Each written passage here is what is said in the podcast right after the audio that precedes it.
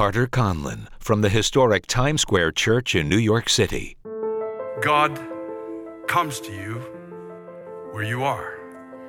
He's not afraid to come to you where you are. He's not ashamed to come to you where you are, because he loves you with an everlasting love. As a matter of fact, he said through the prophet Isaiah, I can never forget you. I engraved you on the palms of my hands.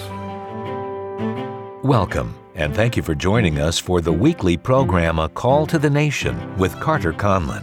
In Acts chapter 16, we find Paul and Silas stripped, beaten, and thrown in the Philippian prison. A jailer was assigned to watch closely over them. Then, around midnight, Paul and Silas were praying, and they began singing. That's when God came to them with a magnificent miracle. Let's join Carter now with his message, God Will Come to Where You Are. I trust and believe that you will be greatly blessed as we continue to pray for you and to believe God for miracles in your life. And I believe you're going to experience that kind of a miracle. You know, a lot of people are sitting in darkened places listening. You ask yourself the question, how can I get to God? Well, the good news for you is that you don't have to get to God. God's coming to you right where you are, right in your darkened place, in your struggle, your trial, your difficulty. I'm going to show you that in the Bible. Psalm 40, a psalm of David, a young man who had known struggles in his life, known difficulties. He'd had some hard places on his journey, but he'd learned one thing above them all. When you cry out to God, God answers. No matter how tough it gets, no matter how deep or dark the place is that you are in, when you just say the name Jesus, he'll come. There's no door that can hold him back. There's no wall too thick, he can't walk through it. There's no sorrow so deep that he can't penetrate that area where your heart has been broken and bring healing into your life. I want you to hear my words, because God is coming to you where you are, right to you right now. Not 24 hours from now, not next week, not next year, but now. He's going to come to you. All you have to do is open your heart and just say, Jesus, come to me. Don't make it complicated. He hears the cry of your heart. Psalm 40, verse 1, David said, I waited patiently for the Lord, and he inclined to me and heard my cry. He also brought me up out of a horrible pit, out of the miry clay, and set my feet upon a rock and established my steps. He has put a new song in my mouth, praise to our God. Many will see it and fear, and will trust in the Lord. David says, I was in a terrible place. I don't know if we can even begin to understand how terrible that place was. He made some tragic mistakes in his life, some when he was younger and one in particular when he was older. But he had learned that when I cry out to God, God will give me back that song again. That song that people could see, that confidence in you, God.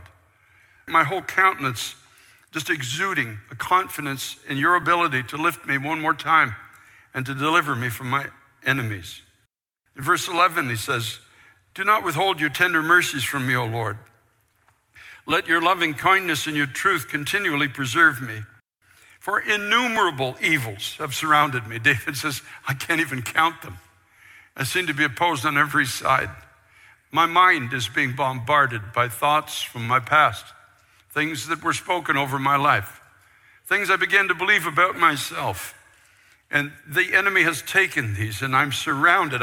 I don't even know what to do. My iniquities that have overtaken me, so that I'm not able to look up. I'm not only being accused, but I'm aware of my own weaknesses. I'm aware of my failures. They're more than the hairs in my head. Therefore, my heart fails me. Be pleased, O Lord, to deliver me. O Lord, make haste to help me. Let them be ashamed and brought to mutual confusion who seek to destroy my life. Let them be driven backwards and brought to dishonor who wish me evil. Let them be confounded because of their shame who say to me, aha, aha. Every voice that says we've got you.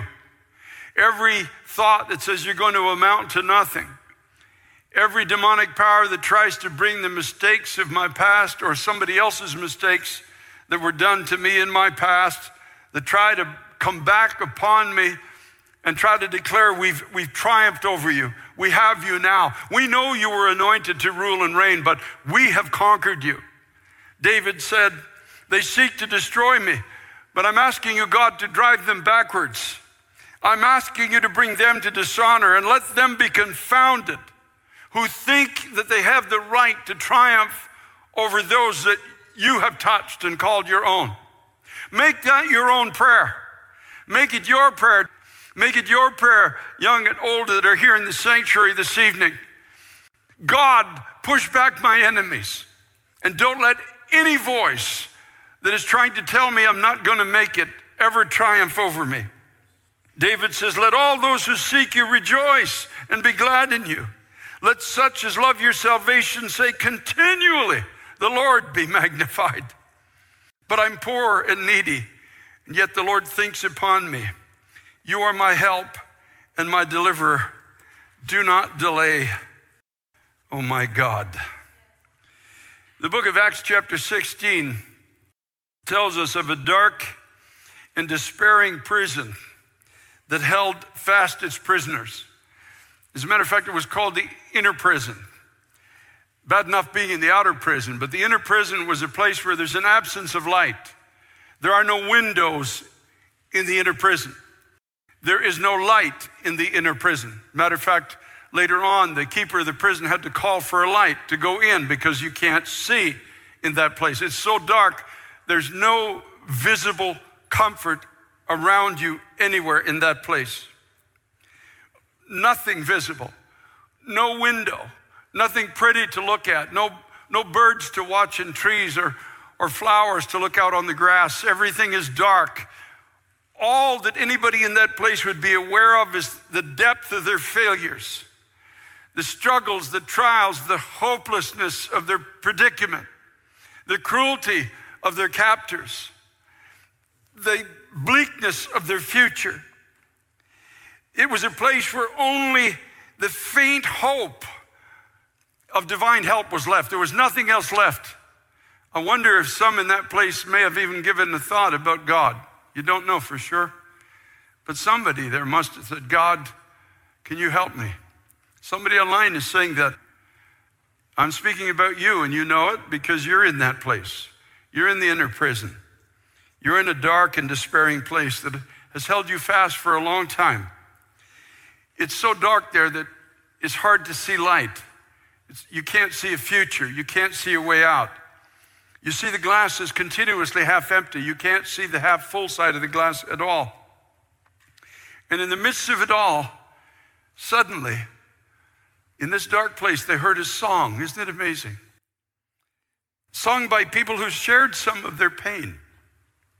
But the curious thing about this song is that the pain that the people singing it seemed to have lost its power of despair over them.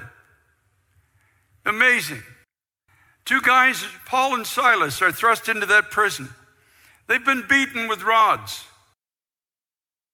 Their feet are in stocks. They're laying on cold slabs of stone. And at midnight, they began to sing and praise God. Can you imagine? I don't know what they were singing. I'd love to hear that song. I think we're going to sing one like it after I'm done speaking. There's a song I just love. It goes, all my hope is in Jesus. And maybe Silas was like Brother Ross going, come on, Paul, sing it again. Come on, Paul.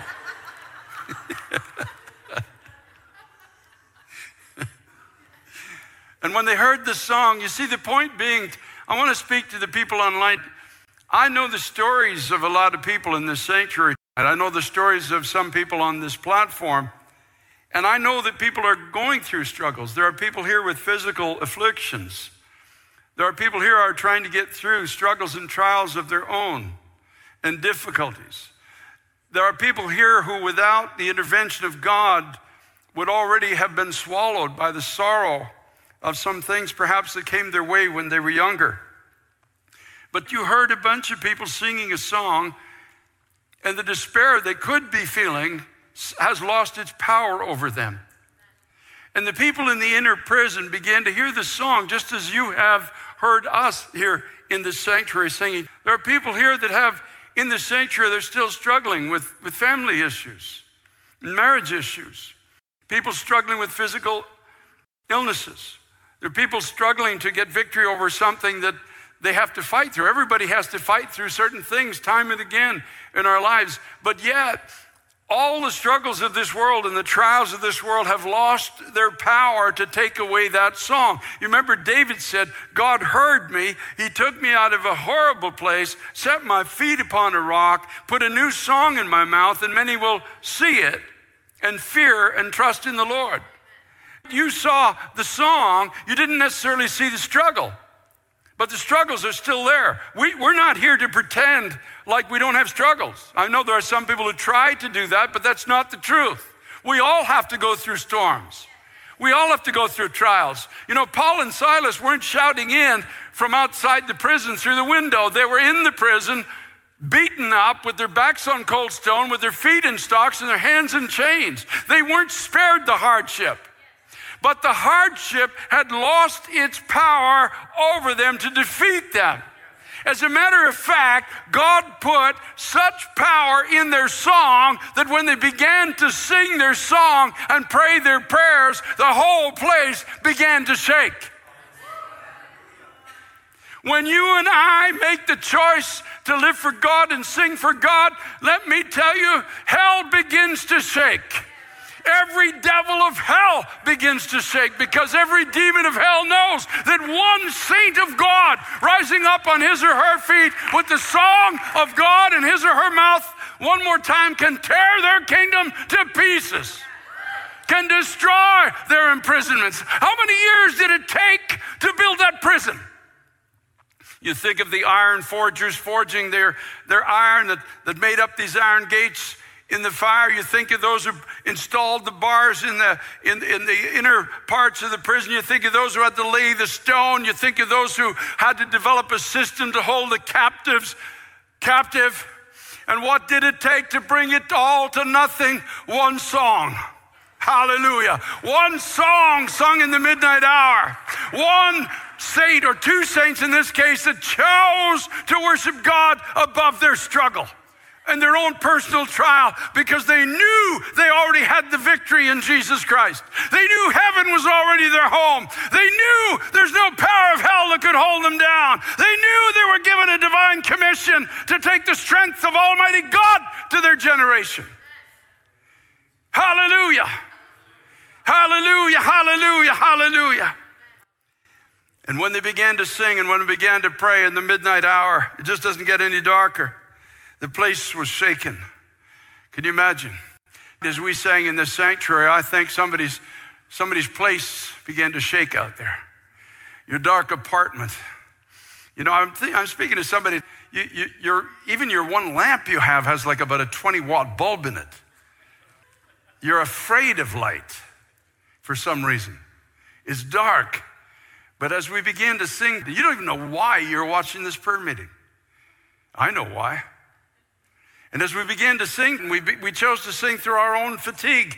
I think it was Vanessa got up and said, God had to drag some of us in here just to sing, because we're tired. We got our own struggles. It's been a hard day. It's 90 degrees outside. 100 degrees. Thank you for that correction very much. But God brought us here, and as we began to sing our song, your place began to shake. Everything the devil has built around you began to shake. It began to lose its hold. It began to lose its sense of permanence. It began to lose its lies of hopelessness.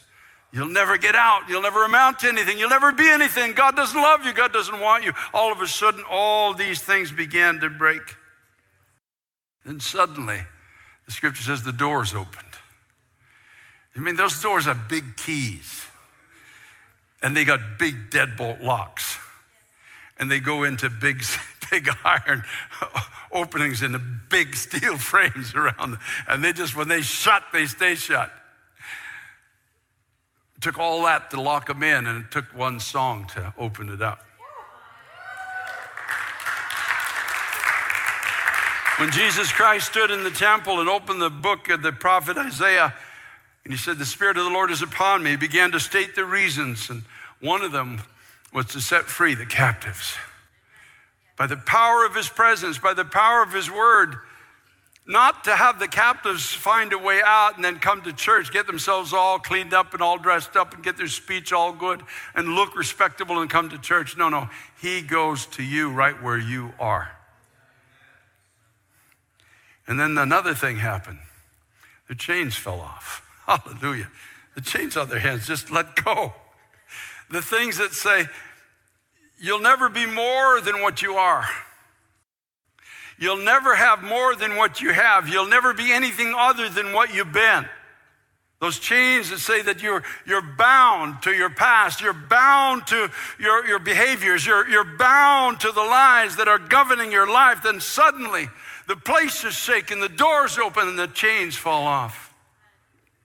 And the glory of God comes into every cell. Do you want to know the interesting thing about this story that I love? Is none of them left. Because the presence of God was sweeter than the whole thought of freedom in this world that lay before them. They didn't want to leave the presence of God. It's really that simple. The presence of God had come in. When you have the presence of God, where do you go to get more? What does this world have to offer that could even rival that or even match that or even come close to that? The jailer sprang to his feet and ran in and called for a light. And he was going to kill himself because it would cost him his life to lose his prisoners. Those were the rules back in those days. And he was about to kill himself where Paul said, "Do yourself no harm, we're all here." Could you imagine? I think that's part of the reason why he gave his life to Christ that night.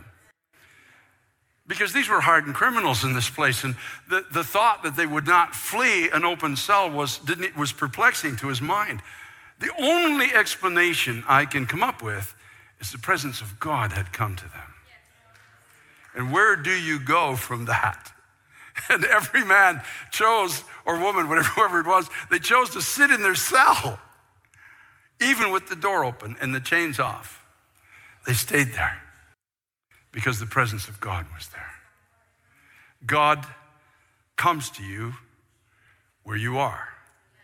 He's not afraid to come to you where you are. He's not ashamed to come to you where you are because he loves you with an everlasting love. As a matter of fact, he said through the prophet Isaiah, "I can never forget you. I engraved you on the palms of my hands." When those nails went through the hands of Jesus, your name was on the tip of those nails. And he loves you with an everlasting love.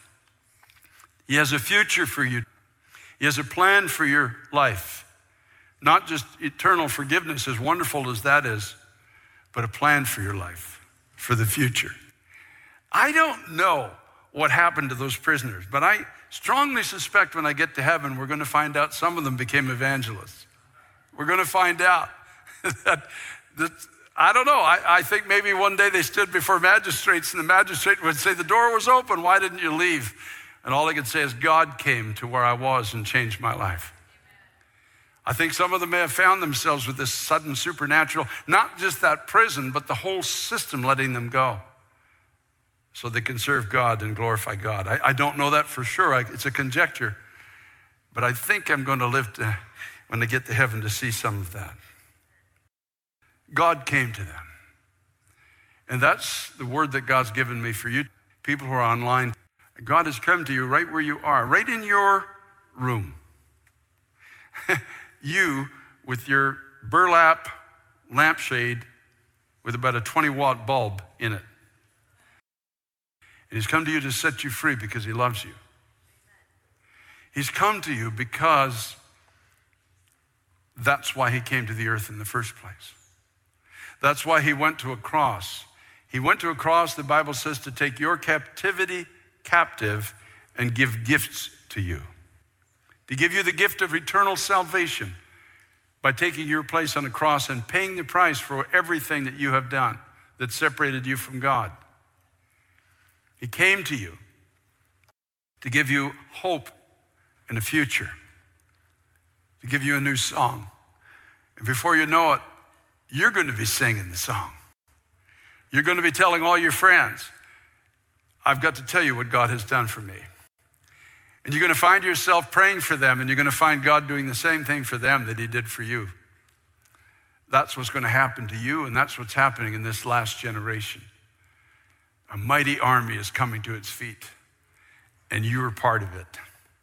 So, Father, in Jesus' name,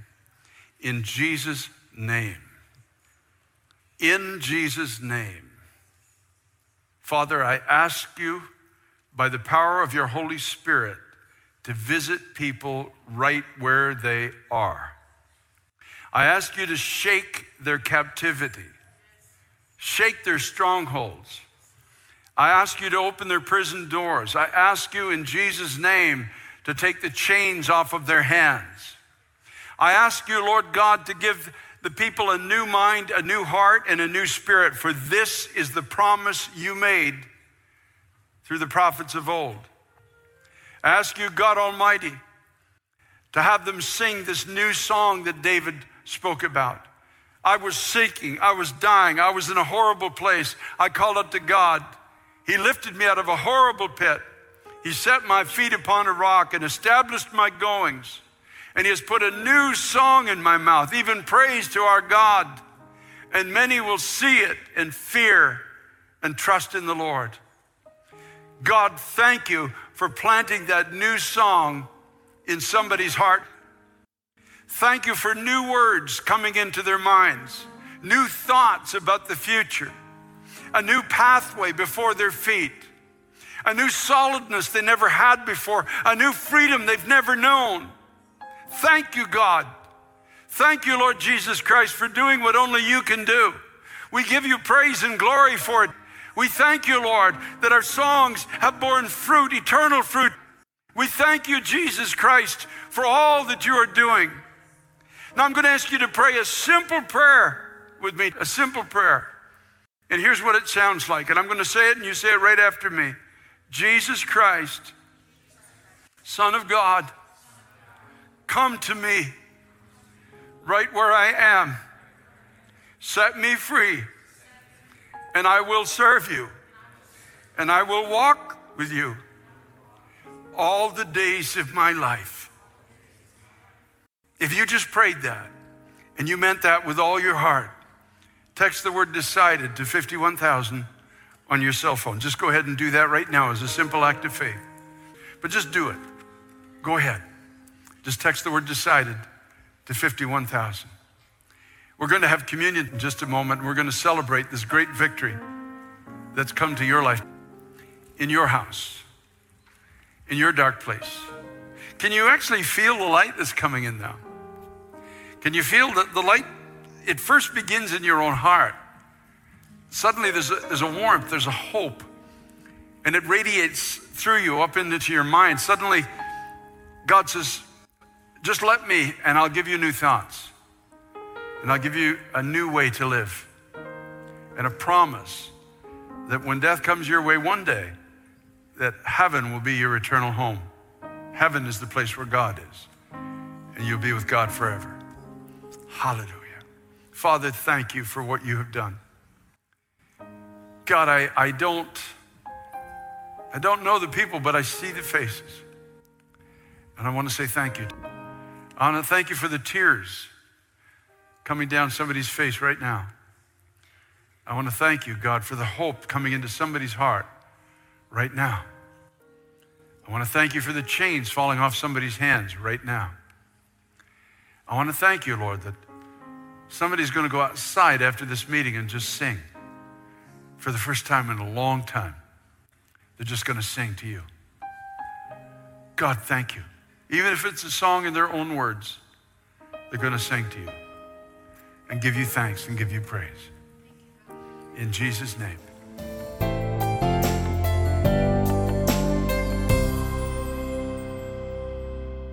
You've been listening to Carter Conlon from Times Square Church in New York City. For more information and resources to help you in your walk in Christ, log on to tsc.nyc.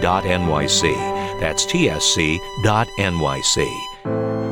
And be sure to be with us next week for A Call to the Nation with Carter Conlon.